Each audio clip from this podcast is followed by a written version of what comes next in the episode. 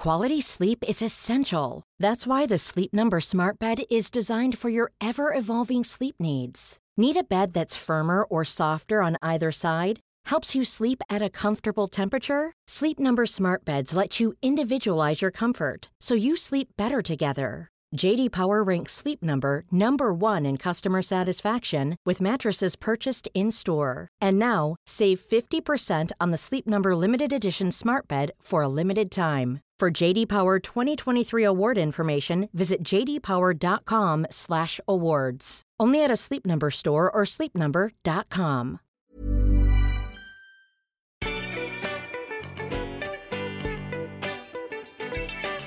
Hello and welcome to Sentimental Garbage, the podcast where we talk about the culture we love that society can sometimes make us feel ashamed of. My name is Caroline, and I'm an undead murderous five year old, played by Kirsten Dunst.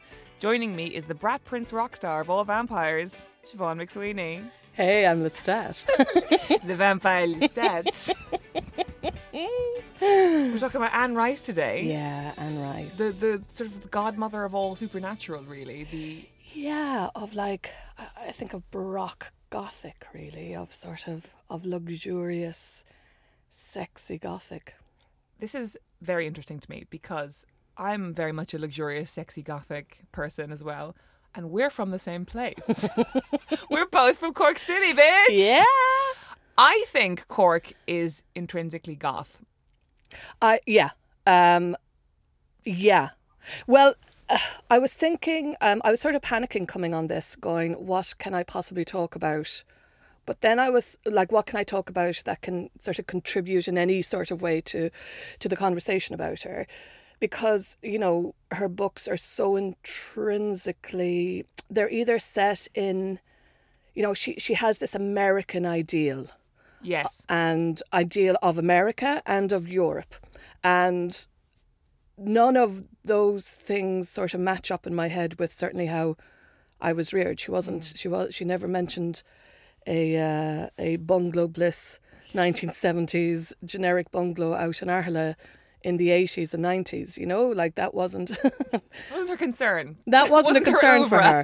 It was more a sort of luxurious New Orleans, New Orleans hotels, dimly hotel- lit. yeah, and like sort of um, old Parisian stuff and like plantations, like everything, he- heavy, humid air, which I suppose Cork does have. But uh, um, there the similarity ends.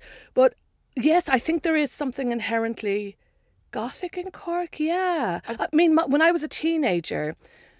Like I say, I was a goth, but it wasn't. It was around the time of grunge, you know. So it was more, but like I used to sneak out and go to like the Forum, which wasn't a goth pub per se. It wasn't sort of, uh, what, but it was, you know, it was the Cure. Yeah, yeah, yeah. I think I my theories. I thought about this for a long time because I write supernatural books, and because whenever I write them, I I can't seem to stop writing about Cork at the same time. Yeah. Um, this thing of like, I think because there's no, there's nothing between us and America. There's just we're just just the Atlantic, and it casts this kind of blue light over everything. This kind of slightly gloomy light that makes shadows look longer sooner Yeah. And I and there's you got all this metal happening in Cork. Yeah. there's, like two metal clubs. Yeah. there's like this whole there's a big like lot of goth shops. Yes, and there's yes. something that's infused the territory. So when you picked Anne Rice today, who is just like the the grandmother of all gothic. Um, although you know, grandmother, she's not that old. She's the mother of all gothic. Uh-huh. Um, I instantly clicked for me. I was like, oh, of course, Siobhan would be obsessed with this. Like, when when did you find her? Um, I was a teenager. I'm just thinking like St. Finbarr's, our cathedral Yes, in Cork as well. Like yes. that's that's done in this very sort of typical Gothic architecture. But I- I also think as well, like as much as I don't know if you had that when you moved over here. I certainly had it when I moved to drama school. The expectation of what an Irish person should be, and mm-hmm. sort of battling against that because I didn't well, just because I'm contrary and also I didn't recognize it necessarily. Nobody wants to be reduced to something or, or in fact elevated to something. Um, but I think as I've gotten older and more confident, and not even more confident, I don't give a shit anymore, frankly. This idea of the cliche of what the Yanks and and the Brits are like this idea of the supernatural in Ireland, the way that we're mm. constantly ac- mm. accompanied by fucking Enya on a white horse and a Ballygowan ad stomping over the the Burren. Like it's something that we roll our eyes at, but it's something we inherently understand as well. Whether it is part of us, whether it's real or whether it's been thrust upon us, mm. we we carry that with us, right? So like when you're when you're reading books that just start from the premise that there are vampires and they're very sexy. That, you know, there's no sort of I cannot believe there are really. Well, I this that we must we must you must spend at least you know a whole arc of a book trying to convince me there. Like that's where we start. That's where we go straight in. Yeah, on. yeah. I'm like, yeah, you got me. I'm there. I'm there. Um, tell me more about the cheekbones, but The alabaster skin and Oh, the glinting stop eyes. it. Stop it. Yeah, no, divine. Um, but uh, when yeah, so when I was a teenager, and also I think it's do you know it's romance, isn't it? Like you have the gory stuff, you have the really sort of like oh they're they're what are they eating? They're they're they're in muck and. But the one thing about Anne Rice, she had an idealized idea, idealized idea. Thank you. Yes, other people write my words. Um, uh, this idea of like places and like you know, she'd have a lot of shorthand. Like if you were Irish, you know, if you or if you were French or bloody blah blah blah. But she did sort of give me like a sort of history of the Visigoths and and Egyptian culture uh, and and And New Orleans. and New Orleans, yeah. and uh, like she, th- th- there, there's sort of a lot of history in there as well, you know, and a lot of philosophy. This idea of eternal life, and when I was a teenager, and still, but especially when I was a teenager, teenager, this idea of living forever. You know, Yeah. it's it's and being young and beautiful the entire time. being young and beautiful the entire time, and and exploring what the possibility of eternity is. And when you're first beginning to sort of slowly edge yourself out of the nest and, and wonder whether to take the, the, the great jump or something, there's something about the sort of self absorption of being a teenager, the, mm. the self absorption that has to be there when you're a teenager, that goes, maybe, maybe I'll be the one who'll live forever. And and would that be awful? And yeah, I loved the sort of pseudo philosophical stuff with it as well. It made me feel very smart while I was being horny. And if you can, if you can get that, if you can, as a writer, if Yeah. you can nail that Venn diagram, you'll never go hungry again. I know. the thing about vampires and teenage girls in general, and teenagers in general, Mm. Yeah. um, because like obviously, you know, Anne Rice was her book was were most famous in the eighties and early nineties. Then obviously we had Stephenie Meyer come along with the Twilight stuff, and like it, they've never stopped being this real horny fixation Mm. for for young girls. And I think I'm going to speak carefully because I'm I'm sort of edging into like both fantasy and reality here, and I don't want one to be confused with the other. Um, you're sort of uh, obsessed with sexuality and sex when Yeah. you're that age, and you're also afraid of it Yeah. and you're sort of have this sense that you may be ruined should you have it and also that you should ever want it too much and so i do think when you're a young girl and you're also not allowed out at night because you're told of all the things that are going to happen to you if you go out there. And there's uh, lots of admin around who's going to drive you home from where in case you might be alone on a dark street for any moment of time and someone will seize upon you. And i think because of that young girls get this real fantasy in their heads of like a handsome stranger seizing upon me alone in the night and is like obsessed with the youth of my flesh and the thing of like me being young and there and mortal and full of blood kind of thing and i i do think that whole v- vampire victim fantasy thing i think it's very real for young girls i think the idea of just being taken and having something happen to you and you have no choice That's complete. That's exactly, exactly the idea of surrender. yes yes the idea of surrender, which I think is a, a huge thing. I think also at the time, as I said, you know, like it was, it was grunge and and and and rock and um, this idea of, of vulnerability was a weird one to navigate around when you're a teenager or in your early twenties or something. And these books maybe take that dilemma away from you, where it can sort of go, you, it's vampires, so it does, you know, that, that, that difference between fantasy and reality. yeah It doesn't have to represent your strident burgeoning views at the time in real life and in your politics, Yeah. but you can sort of surrender, surrender to succumbing to something, you know. Um, and I think the maybe that's the appeal of it. I think certainly my idea of womanhood was so anti. It was very basic. It was anti softness. Really? Yeah. Why, why do you say that? Um, I, I think it was just the time. I think it was, you know, like it was, it was the nineties. It was sort of you were one of the lads. Mm. Um, you, you know, if you wore dresses, you wore them ironically. Mm. Um, you you wore boots. You were Kim Gordon. You know. You you were Kim Deal. You were anybody called Kim. Um, but like, as in this idea of softness was just easily equated to weakness. Yeah. And it felt like a time because you are coming into your own and you feel strong. And to associate yourself with weakness. And you're so at that cusp where you can see where your life could go.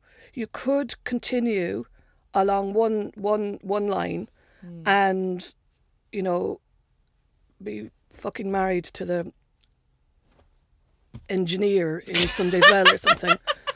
Sunday's Well is quite an elite suburb of Yeah. uh, Cork City. Just But you know, do, do you know what I mean? Like, or Yeah, sort yeah. of like some cunt with a yacht. Like, Yeah. I mean, and these were not the circles I was hanging out in, by the way. But you know that sort of wifey thing, Mm-hmm. and it, it it just seems very black and white when you're a teenager, Yes. and and the way boys would treat you would be very black and white as well. Even if they weren't, that's how you would receive it. That's how I received it, and so the idea of not be, uh, yeah, I think now in my old age I can sort of go the idea of not being vulnerable Yeah. around my specific idea of femininity was a real a real driving force feeling like wanting to feel powerful and sort of maybe co-opt a masculine paradigm for that Yes, and the the sort of fantasy of like because the, this fantasy of being sort of the victim of a vampire, right? Yeah. But there's, there's the fantasy of being turned. yeah Just like working life and office life and corporate life, that it kills most people, but it chooses some to elevate. yeah yeah yeah oh very good and, that, and that thing of like the the vampires like they slaughter most mortals, but special ones, sexy ones, Yeah. ones like you. yeah yeah yeah they could to they could take to the sort of the mortal plane because they're so lonely in their own immortality Yes. that you must join them for an eternity. yes I think also as And well you'll be rich. and you'd be rich and but also you'd be let in on a secret you know this idea of secret as well this idea of something larger than yourself and i think when when i was at well all my life the idea of something being larger than myself. Um especially you know when you lose your faith that you've been brought up with. Yeah. but still still believing that there has to be more than the office. I mean that in every sense by the way. Um the idea that there could be more. Like i i used to wish upon a star when i was young. Yeah. That i would be an actor.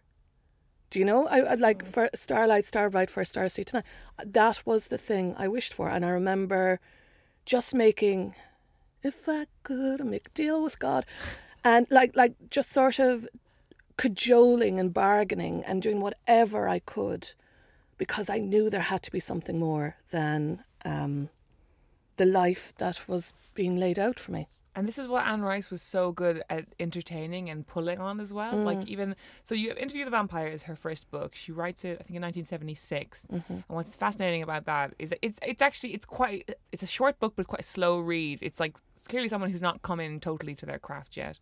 Um, but she wrote it after the death of her daughter, and it's quite a moving book to read in light of that because you can say there's a lot of there's a child character in it who who her sort of punishment is that she never dies. Mm. Um, but it's also this thing of her character is so brooding. It's the the stencil of the brooding vampire, right?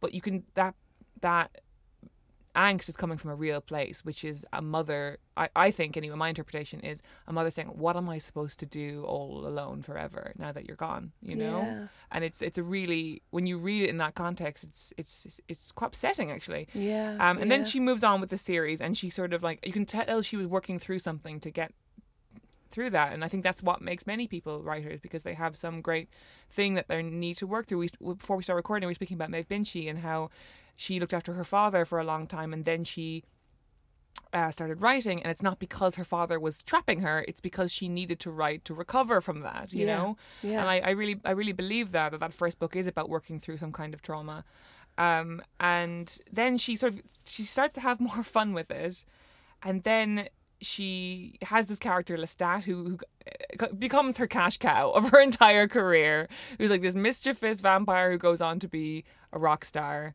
and this whole thing of like. Sorry, I can't remember the original point I was trying to make, but, But the uh, idea of working through something that Yeah. she she has fun with it. That, but I, again, that sort of goes back to sort of my idea that there's more. There, there- Yeah. there is more, and that This the is great, the, what is it? You know, the great and noble art being torn. Like it's it's art, isn't it? Yeah. And that yes, we can just live, or we can create. exactly and ah, this thing of like she does it so cleverly in the book so she she publishes into a vampire it's short it's sort of okay received and then a few years she does some other stuff she comes back to the vampires a few years later and then she starts teasing her audience saying like oh, uh, Interview the Vampire cleverly disgu- disguised as fiction and all this kind of stuff. And it talks about how these books them- in themselves in their publication are affecting the vampire world. And this thing of like some younger vampires think it's kind of cool. Some vampires are very pissed off that they're you're sharing their sacred history, you know. And I, there was, it was so I felt like twelve reading Queen of the Damned the other day. I was like, it was like um you know, Lestat in the first person saying, "Oh, Louis talking about this, talking all kinds of shite. Everyone thinks it's fiction and ha ha ha kind of thing, and uh, everyone loves my book too." And but part of me was like twelve, being like, "What if it is real? See, see. what if he's telling the truth? And what if Anne Rice is a pseudonym and an actress?" Yeah, yeah, right. I know, and it's uh, it's again, you know, it's it, it plays into that idea of what if, what if, what if. Yeah. I wonder if this could be a real long shot, a real deep cut reference, but but uh, have you ever heard of a book called Lady Cottington's Pressed Fairy Book? No, No, it was this very strange book that was it was purported it was written by Terry Jones, weirdly of Monty Python, but it was purported to be the diary of a young girl who was trapping fairies in her books, and it was like this like very it was like a children's book, but all kind of strangely pornographic images of fairies being squashed to death. ah, Terry. Oh, Terry, he of the foot, the Monty Python foot. But it took me a really long time to come around to the idea that this was a fiction. Because it had a forward, a forward being like, this book was Yeah. discovered. And it was the same with the Flowers in the Attics books. This Yeah, was- yeah, This yeah. was discovered in, the, in the attics. I just, every time I have any kind of forward from any author being like, I found this book Yeah. in an attic somewhere. I believe it. And I blame the Diary of Anne Frank. Yes. I read that book too young, and then I thought all diaries that were definitely real. real. I remember. Um, I remember my ma- uh, coming home and uh, I was nine. Like that was too old. I was too old, Siobhan. Come, came home and I was like, "Ma'am, ma'am, Martin Miller said that he found um, he found Santi's presents in his mother's wardrobe." Yeah. And Ma'am went, "What?" I went, "Martin Miller says that. Like, what does that mean? That there's like that there's no Santi?"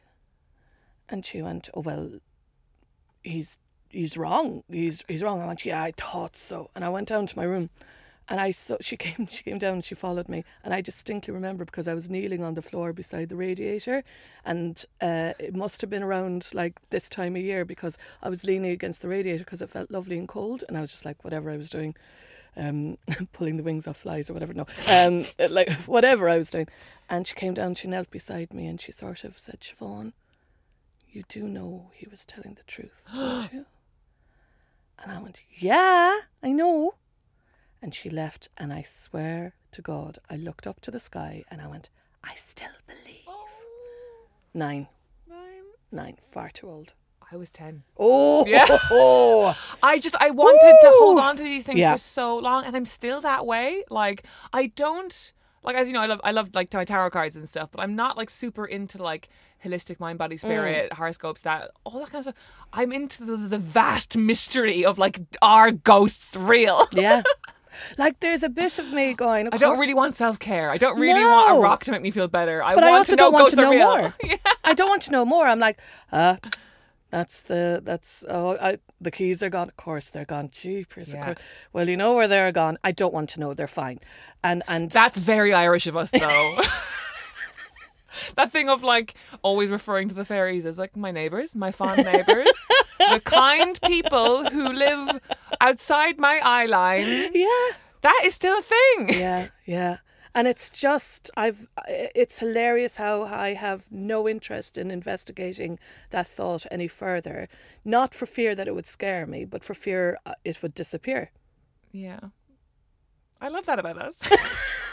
I love that for us. I love that for us. um, and like, I wonder if it is something to do with Catholicism because Anne Rice, big Catholic, Oh, yeah, big and she Catholic. came But in came and out of it yes, a lot. yes. which I respect. I respect someone who who has the strength to change their mind and to publicly change their mind a couple of times. No, not only a couple of times, but I really what I, and I, as much as I love uh, the riding vampires, I really love her questioning. yes. I yes. love her her I love the philosophical side of it, the sort of like what if, how awful it would be. You know, like to actually by the end of the book to go, God, it would be awful to live forever. Yeah. It would be so lonely, you know, existentially lonely. Like and uh, I'd still like it though. You know, or I wouldn't like she she she she makes you it's not God, it, it, it it's a rich world and it's it's an intelligent world. Like it's yes. Yeah. it's a world that rec- that places sort of sensuality and fun and mystery on e- uh, on an equal footing with intellect and and philosophy. That's so well put. Yes. And I think that's where the guilty of the guilty pleasure would come in to. Do you know what I mean? Yeah. This idea of like, oh, sh- that's why I didn't like Twilight, and I, di- I didn't find. A- I was like, this is Nor just. did she. Yeah, well, this is just a format that you could have with anything. Yeah. It's it's it's a generic story. You've just made one tribe. It's West Side Story. Like it's it's Yes. just the same. Yeah. It is West Side Story. Yeah, which is just Romeo. It's it's just one one is fur, one is thingies. But with this, it's something. It's like, what if life didn't end? What if you could do anything? What would you do? What like with the witches stuff that comes in later? You know, this idea of community and of female community and of inheritance. Um, of family, of, of of passing through the ages, and I think something about Ireland as well, where you know, we all know our fucking history, do you know? And we, we, we very few of us are brought in to the island, It's true. you know, like, and and if we are, it's it's, you know, uh, uh, blow-ins from the 1700s. Like it's, uh, we we we are of a place, so we we can track back. We take that as a given. We we sneer, um, or or very sort of um eye rolly when the Yanks come back and they want and they've got their family trees and all that sort of stuff. Or like I was in Canada up till a couple of days ago and um, I had a lovely driver and he was bringing me around the place and he was like, and this was this is the oldest firehouse. yeah, Blah blah blah. 1912. It was fucking 1912, and I was like, oh my god, I've there's stuff in my fridge that is older than that. Like, I mean, and he and you could see he was like really proud, and I was just going, yeah, grand. And he sort of went, I keep forgetting how old Europe is. And I'm like, no, you keep forgetting that there was loads of stuff here before you arrived. Yeah. You know, but we know, we, we, we have that as a given. as And, and I think Anne Rice, uh, like Yank, really, really wanted all that as well. So she wrote this world of, of, of history, of community, of family trees, of witching families, of, of and you go back over all the all the um the, the lineage. You go through a whole lineage. You go through hundreds and hundreds of years, um, and and there's something comforting about that when you live. I don't know, not when you live forever, but like the idea of, you know, it's very much in vogue at the moment. The idea of the ancestors, isn't it? Yes.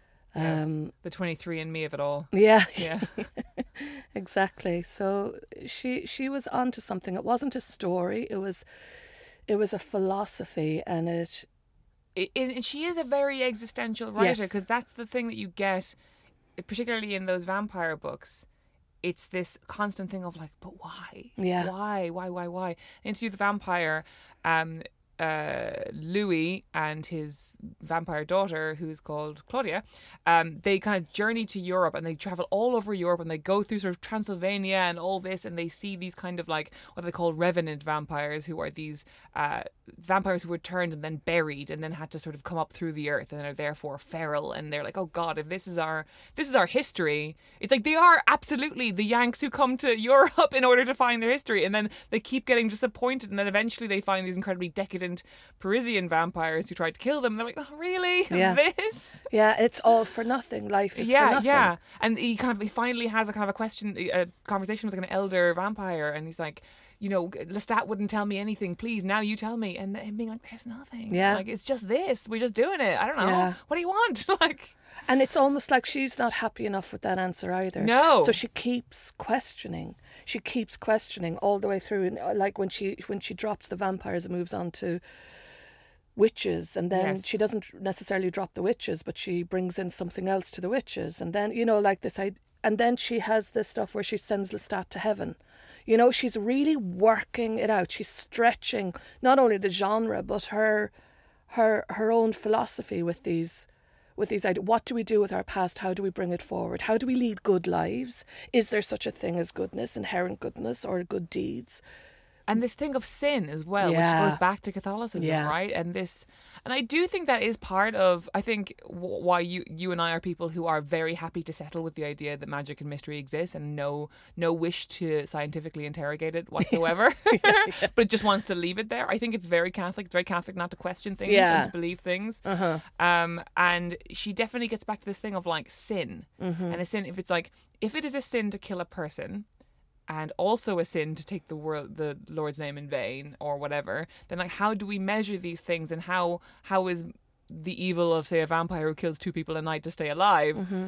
equal to the evil of a mortal who cheats their neighbor? You know what I mean? And Yeah. this constant thing of like do we stagger evil out in these stages? Does that make any sense? Is it our position to do so? Is God real? Is he measuring? Does he care? Yeah, like does he it's care? constantly, constantly that. And the idea of pleasure wrapped up in that. Oh God, that's it's so erotic. So like is sin pleasurable? Is pleasure a sin? You know, and she she we discussed that earlier. She has a sort of a uh, um, an erotic alias uh, where she writes these very. Um, I mean, personally, not erotic.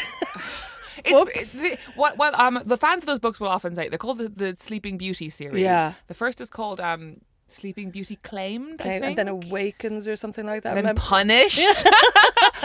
and so when you when you contacted me when we talked about what you were going to choose for this, I was like, oh, I've never ran, read Anne Rice. What should I read? And then once I got into researching, I realized, oh, I have read Uh-huh. Anne Rice, just not under the name Anne Oh. Rice. Um, a few years ago, me and my friend Harry, who actually edits this podcast, so hi Harry, Hi, um, Harry. we we went on. We were in a band together. We went on like a songwriting vacation in a holiday home in Scotland, and Beauty Reclaimed was there. And we started reading out loud to each other, pissed, obviously, being like, ha ha ha. And it's like the world of this book, it's like so hard to. Oh my god. So basically, the Sleeping Beauty myth is real, or like it's, it's, it's this is the, the world, the, the fairy tale kingdom where the Sleeping Beauty myth is happening. She is awakened by being raped by a prince. She's 16, but also 100, obviously, because she's been asleep.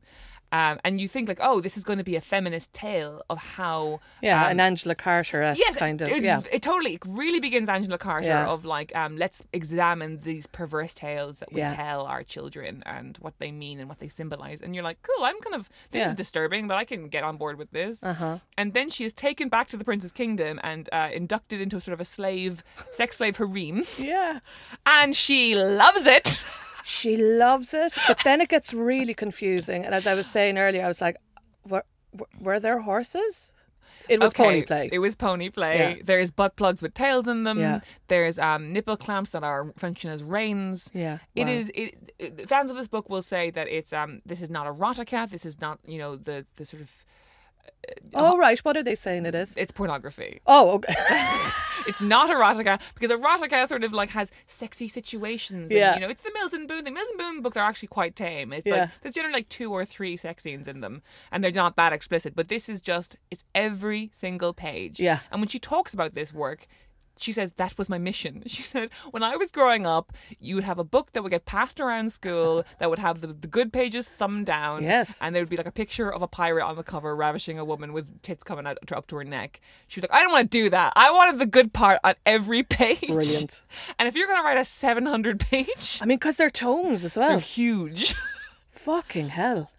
They're like and the thing is i think they are regarded as like these huge classics of the bdsm world right like and i think people who are into that lifestyle super Yeah. rate them Yeah, yeah, um, yeah. and and like sort of got a lot of people who are in that lifestyle into the lifestyle so live and let live Oh, totally, totally, totally. Like no, but I thought but maybe they're extreme like they are extreme. It's it's you know you're you're you're you're giggling thinking about like velvet cushions and eating chocolates and living forever and next thing you know you're an extreme uh, pony placer. It's like right okay wow maybe we should yeah i just dinner first maybe. I like uh, it it just goes yeah.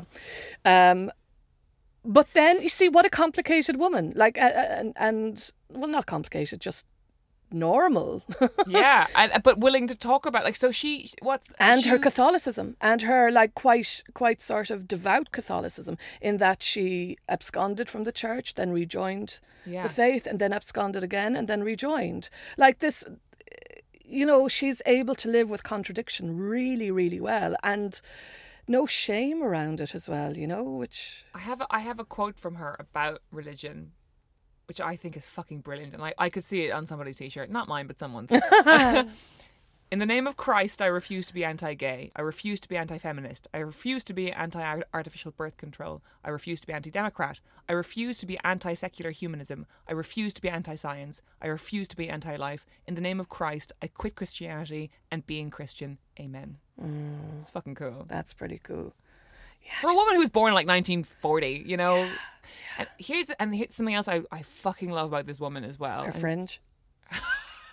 she had such a cool fringe. yeah, I'm very jealous of fringes. You see, you can have a fringe. I couldn't.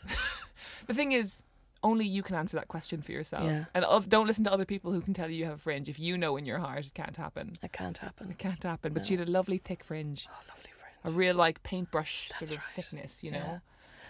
Bauhaus kind of vibe. Yeah. Yeah.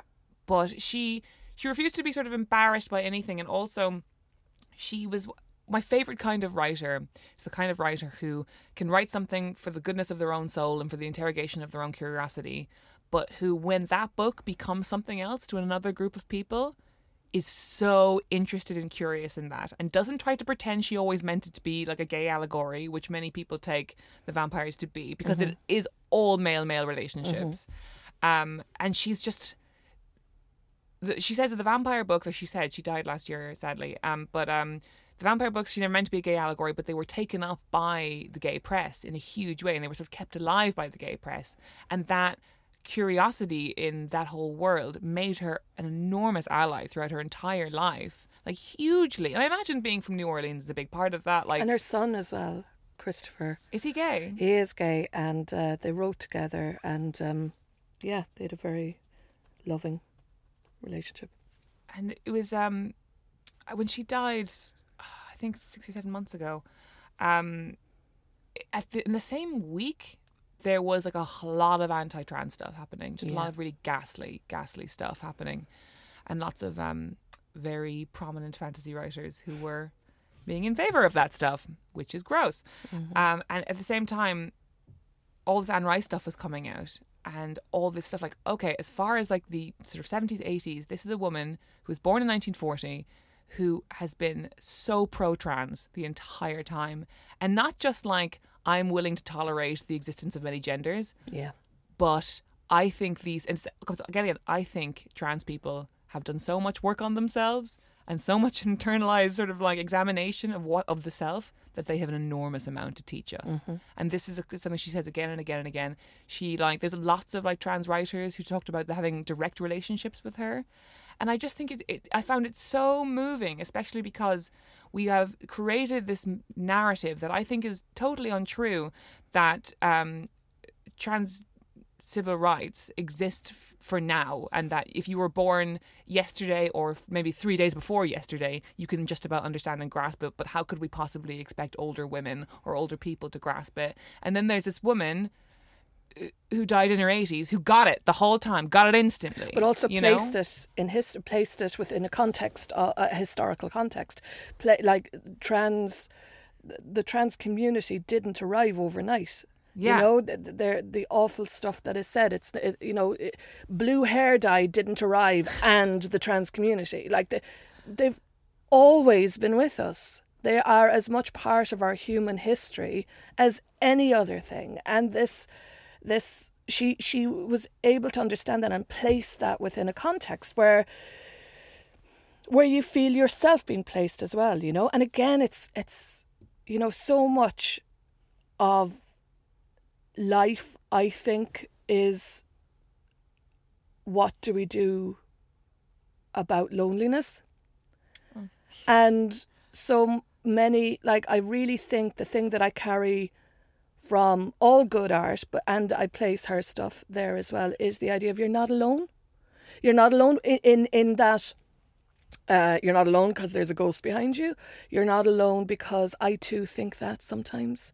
You're not alone as in um, your mother and grandmother and great grandmother and great great grandmother and great great. You know, you you you come from by virtue of being human. You already are not alone and the idea of finding your own people and a tribe and everything and there's she's she's she, she's she celebrates community by talking about one community at a time Mm.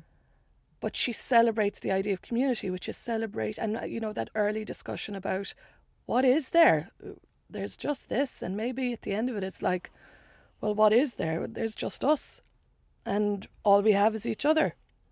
And I think that's so beautiful, so beautiful. And at the end of any sort of exploration I have with any piece of art, be it a painting or something, or or a piece of music, or a play, or a character, or anything, it's the idea of there's just us, you know? Mm. There's a communication that has just happened. There is a you're you're not alone. You're not alone for that for that little moment while you're connecting to something. A lot can happen in the next three years. Like a chatbot may be your new best friend. But what won't change? Needing health insurance. United Healthcare Tri Term Medical Plans are available for these changing times. Underwritten by Golden Rule Insurance Company, they offer budget friendly, flexible coverage for people who are in between jobs or missed open enrollment. The plans last nearly three years in some states, with access to a nationwide network of doctors and hospitals. So, for whatever tomorrow brings, United Healthcare Tri Term Medical Plans may be for you. Learn more at uh1.com. Quality sleep is essential. That's why the Sleep Number Smart Bed is designed for your ever evolving sleep needs. Need a bed that's firmer or softer on either side? Helps you sleep at a comfortable temperature? Sleep Number Smart Beds let you individualize your comfort so you sleep better together. JD Power ranks Sleep Number number 1 in customer satisfaction with mattresses purchased in-store. And now, save 50% on the Sleep Number limited edition Smart Bed for a limited time. For JD Power 2023 award information, visit jdpower.com/awards. Only at a Sleep Number store or sleepnumber.com. That's really beautifully put. I'm very, very moved by that. Oh, Um, let's talk a bit more about the Mayfair Witches, which I haven't got round to reading yet, but I'm very curious about. Is it, are they like your favourite of the of the Anne Rices? I think so. Yeah, yeah, yeah. And and perhaps because of those. Well, actually, it depends. I mean, like, depends on what you what you want at the time. But what I love about the Mayfair Witches and that storyline is again uh, that idea of of family. Um, Big uh, female family. big female family that i also that idea of inheritance i think there's uh, you know th- there's a lot of it about at the moment the idea of what we inherit both as individuals and as countries and as societies what is our inheritance It's uh, so true, actually. I hadn't thought about that, but you're you're you are right. yeah like the the sort of you know the one of the i'm i'm late to everything so you know like a what's that one about trauma at the moment uh Everything. yeah i know uh but about it's in the bo- the, the body knows keeps the score yes, yes, yes, yes. and the sort of idea of epigenics and the idea of and I, I you know being Irish and being I think it's becoming clearer that we, you know, I made a joke about how we, we, we know our history too much. But also, there's stuff we don't know and we won't look at. And in Ireland, so much is beginning to get uncovered. You know, mm. in a literal way, our own soil is vomiting up our past.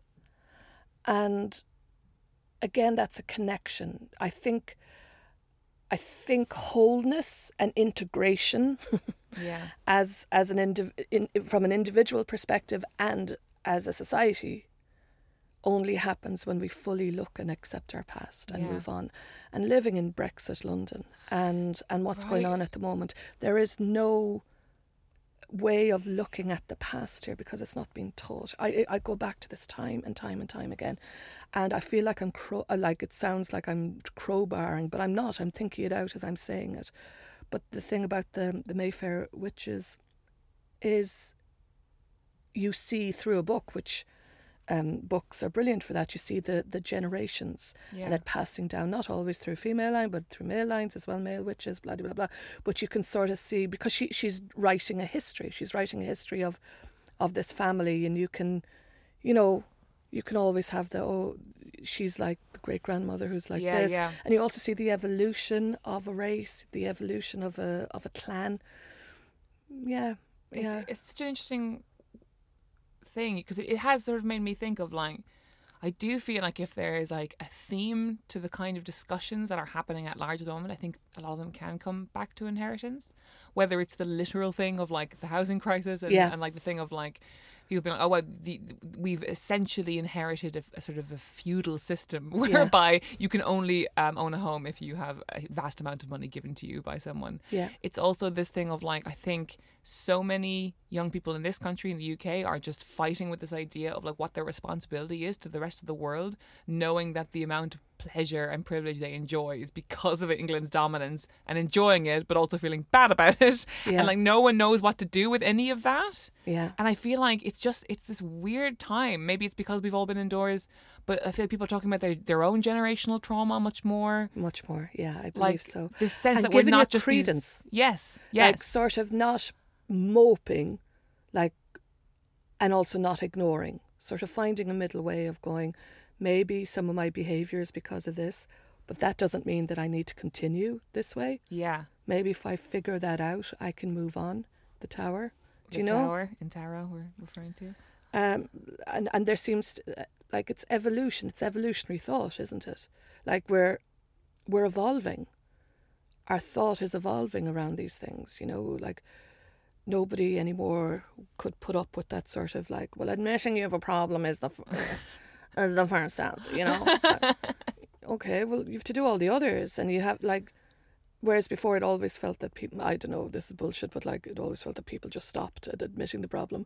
But now trying to integrate it slightly. Yes, there was no step two, was there? Yeah. It just became like in, like saying like, well, the thing is, is that I had no intimacy from my mother, and Yeah. that's why I, uh, Yeah, that's yeah, why yeah. I am this way, and you have to deal with it. You have to deal with it. exactly. And it's like, no, that's not acceptable anymore. Thank you. yeah. Figure it out. Mm. My friend, out. my friend Tash calls that uh, man who has a doctor reason he can't be nice.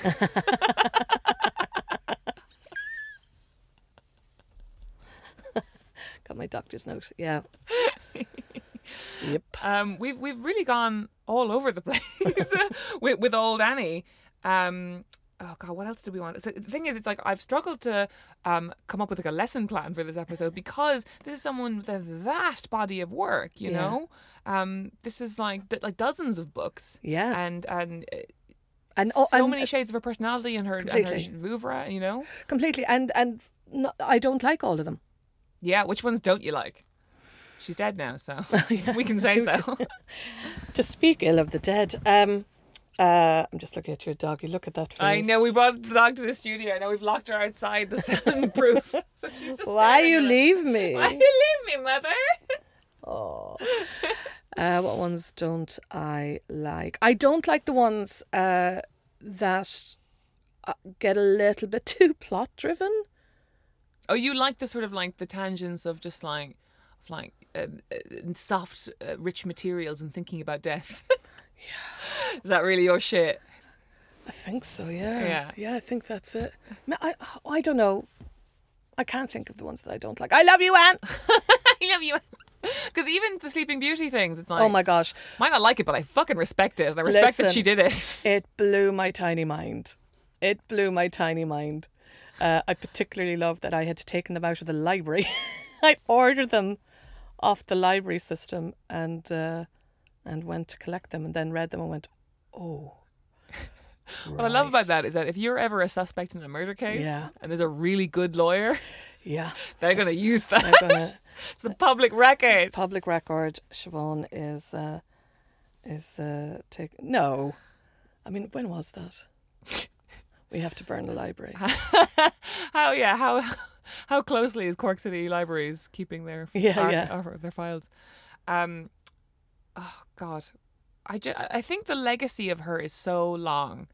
Um, like I th- I don't think there could be a True Blood without Anne Rice, right? That idea of like the Southern Gothic sort of vampire. I think that's so dependent on her. And I just hope that as we move away, as her work, I don't think it is very fashionable right now. I think um, that very florid way of writing Yeah. is does kind of seem old fashioned. Yeah. and, and you do when you, when I was picking up these books, I had to sort of adjust to it. Right, it's like Mm-hmm, adjusting to um to a certain cadence. But I really hope that people revisit her and realize how much she's actually responsible for because I do think that now it is quite normal and it's like basically expected for us to be like here's a film but from the point of view of the bad guy like you know the, either whether it's like Patrick Bateman or like the Joker it's like or it's like these stories that you know but from the from the bad person kind of thing but she kind of invented that that sort of wasn't a thing Yeah. Yeah, she did. And of the sympathetic um psychopath really yeah. And and of I, she, I don't think she invented shameless pleasure, no but but she relished in it. yeah She she she relished in it and she she allowed little doorways in for people who were like who wouldn't have felt perhaps that they could enjoy being the bad guy without it being a bad thing and Yeah. relishing in their badness.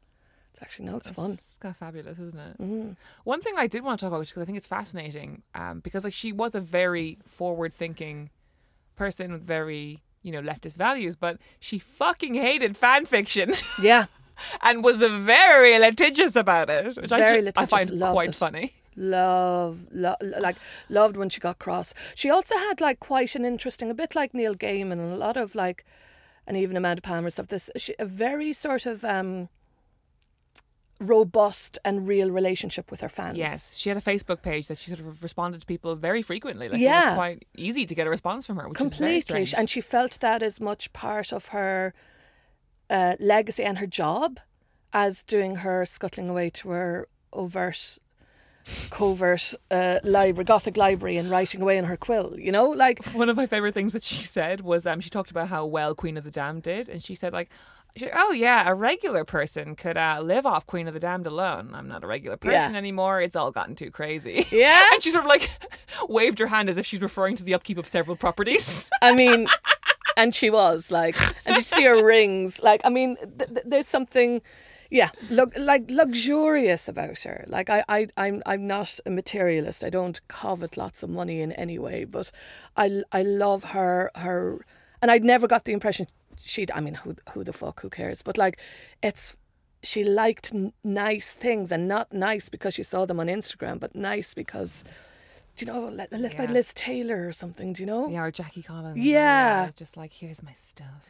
like like oh yes and if you if, if one cushion feels nice we'll have 20 because that'll be 20 times nicer like I love that woman. opulence. I can't ever be that woman. I don't really have this the aesthetic sense, but when I meet them, I want Yeah. to draw them very close. but they're, very they're they're they're naturally born yeah, they are.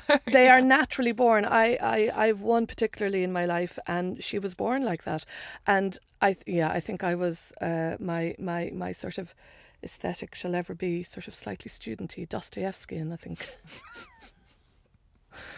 looking uh, you know still still taking the soaps from the hotel rooms That should never change. Uh, You can't. You shouldn't change people. You know, it's fine. people are who they are okay I remember. I remember like someone saying they worked at Abbey Road and they um they came across Paul Paul McCartney because he was doing a benefit there and that he the the story was that Paul McCartney didn't tip them. And I was like, first of all, why are you expecting Paul McCartney to carry cash? Yeah. and second of all, it's like I imagine being that rich and famous that everyone expects you to make a grand display of wealth everywhere you go. Yes, no, that's an awful story. I hate that. I know. I, the, the other person comes off much badly. I think Yeah, like also this is Abbey Road. this is basically his house. Like no, it's England. We, why are you tipping? Tipping for what? Oh, it's like you know, it's like it's like the center, the like the the performing arts center that's near there. It wasn't like the zebra crossing. Oh yeah, I know, Yeah, but yeah. like, t- yeah, I didn't. Didn't tip the guy at the zebra. when I, I lived in Kilburn when I was in drama school, and um, the house was always open to people coming over, and the uh, amount of times uh, we'd go to the pub, and then at the end of the pub, I was like, "Let's go to the the, the zebra crossing in Abbey Road," and there are cop cars that go up and down there uh, all all night. But it got to a point, and they're like, "Siobhan," I was like, "Oh yeah, yeah, this is uh, Niall. He's over from Cork." Um, Wants to see the road. wants to see the road. Will you take this picture? Actually, yeah, I got over there so so much. Um, yeah, no, I do. I don't like that story. no, me neither. Yeah. I can't remember why I told it, but now we should wrap up. Oh yeah, the opulence of it all. The opulence, yes. Fan fiction. She didn't like fan fiction. But what the thing is, like people and people still don't like her because of her anti. She was very litigious. She went after people, which I think is funny. Yeah. Um, but it was her thing of like it's like early internet where. Like the idea that somebody would be writing your copyrighted characters into their own stuff and possibly getting paid for it by other fans Yeah. would have been like I would have been when because now there's a rich context for the existence of fan fiction, but then there wasn't. also a his- yes, exactly a history of it too. You know, Yeah. like yeah, uh, um, you you- you're you're tapping into the grand tradition. This would have all been new. It's like no, no, don't make money off my stuff. exactly. Also, characters I'm still writing because she like left like 15 years between those vampire books, you know. So I'm trying to I'm to. on Anne's side. I'm a, go on. I love an overdog. Love Paul McCartney. love Anne Rice. Love an overdone. um, I'm trying to remember when you were saying that. Uh, there's some story. Somebody told me. Is is it Joan Collins? God, Joan, don't be at me. But somebody who who will take the. It is Joan Collins. Somebody told me she'll take. Like if there's you know at a do or whatever, she'll put the sandwiches in her bag, Oh, and and um, if she likes a lamp in the hotel, that goes into the bag as well. and I'm like, I love that. It You- does not make me feel remotely judgmental. no, no. I mean, I, I love it too. That's why, uh, like, I really love that. But I, I hope that I know that when you say it, it's not meant to be a, a positive story. But I'm like, yeah, you're brilliant. Fair play. I'll take it. What? What? It's it's But it's also that thing dragging a standard lamp behind her. She goes, By the cord. That's mine. "That's mine." And the hat off of, the like, concierge, When and that's women mine. do that, though, of it's something like, you ain't gonna say shit. Yeah. I'm Joan Collins. Yeah, yeah, When yeah. women just like take up not just you know oh that thing of like women taking up space, but like too much space, Yeah. obnoxious amounts of space, Oh my taking the space with them as they leave. dragging the curtains down. Yeah, fair play. All right, we should wrap up. Um, Siobhan McSweeney, you're the most famous Cork woman in the world. I'm the most second famous. We'll we'll have to update the, the, the list. Sorry, Fiona. Um, Sorry, Fiona, but you haven't done shit in a while. it's Fiona's show, everyone. she hasn't done shit. I think you're number one now. Oh my god, God, I'm sorry. Um, so you uh, you've done so many things that people can watch, and there'll be more. Yeah, I'm trying to give you an elegant wrap up. You've Yeah. done pottery, pottery. Yeah, when will this come out? uh, probably a couple of weeks. Yeah, so uh, next thing is pottery. Next, next, yeah. That's so the Great British Pottery. It's not the Great Throwdown. British Pottery Throwdown, the Pottery- Great Pottery Throwdown, Okay. which I say to all my Republican family. It is the Great Pottery Throwdown because pottery is great. and transcends all borders. Transcends all borders. It is. No, I love that show so much. I'm uh, sure Oh, everyone. I'm sure people just like cry at you in the street about just how comforting it is. it's so lovely. People have such a lovely response to it. I imagine when people have the worst things happen to them in their life, the first thing they do is make a cup of tea, and the second thing they do is watch pottery want some throwdown. Pottery. And everybody wants to know if it's as nice as it seems. And I'm like, yeah, Yeah. yeah, it is. It's really nice. I mean, how could it not? How It's could it watching not? people make pots. Is that guy still on it who cries? Yeah. I love him. Yeah, yeah, and and rich is, and they're big old nerds. Yeah. They're big old nerds. They're like, having chats about the clay, and you're like, I don't give a shit. Like this is this is fantastic. How I love your role as like the mischievous imp of the pottery studio. Like, what you doing? Okay, bye. because they're really into it. I just think it's a very. I think passionate people are inherently funny. It's great room for comedy, isn't it? Yeah, yes, exactly. People who are extremely focused on the thing they care about most Yeah. in the world while you know nothing and do nothing. So impish. It's very puck. Um, And there's holding, of course. there's holding. Holding is. I think it's been shown in Australia at the moment. It's still on ITV Hub. Um, I. Th- I don't know if it's been out on Irish television yet. Um, obviously, the last season of Derry Girls is on uh, 4OD or All Four. Um, and uh, I've fil- uh, I'm trying to think anything that's coming out soon. Nothing's coming out soon. The next thing, yeah, it's going to be a nice summer. I think. Yeah. I'm so pleased for you. I'm so pleased for you. The dog wants to go out. Let's let her out. okay, bye everyone. Bye. This has been Sentimental Garbage, and I've been Caroline O'Donoghue.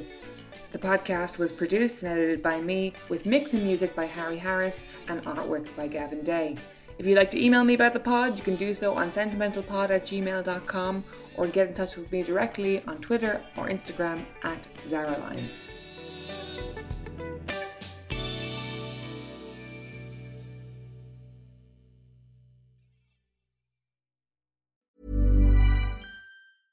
Mom deserves the best, and there's no better place to shop for Mother's Day than Whole Foods Market. They're your destination for unbeatable savings, from premium gifts to show-stopping flowers and irresistible desserts. Start by saving 33% with Prime on all body care and candles. Then get a 15-stem bunch of tulips for just $9.99 each with Prime. Round out Mom's menu with festive rosé, irresistible berry chantilly cake, and more special treats. Come celebrate Mother's Day at Whole Foods Market.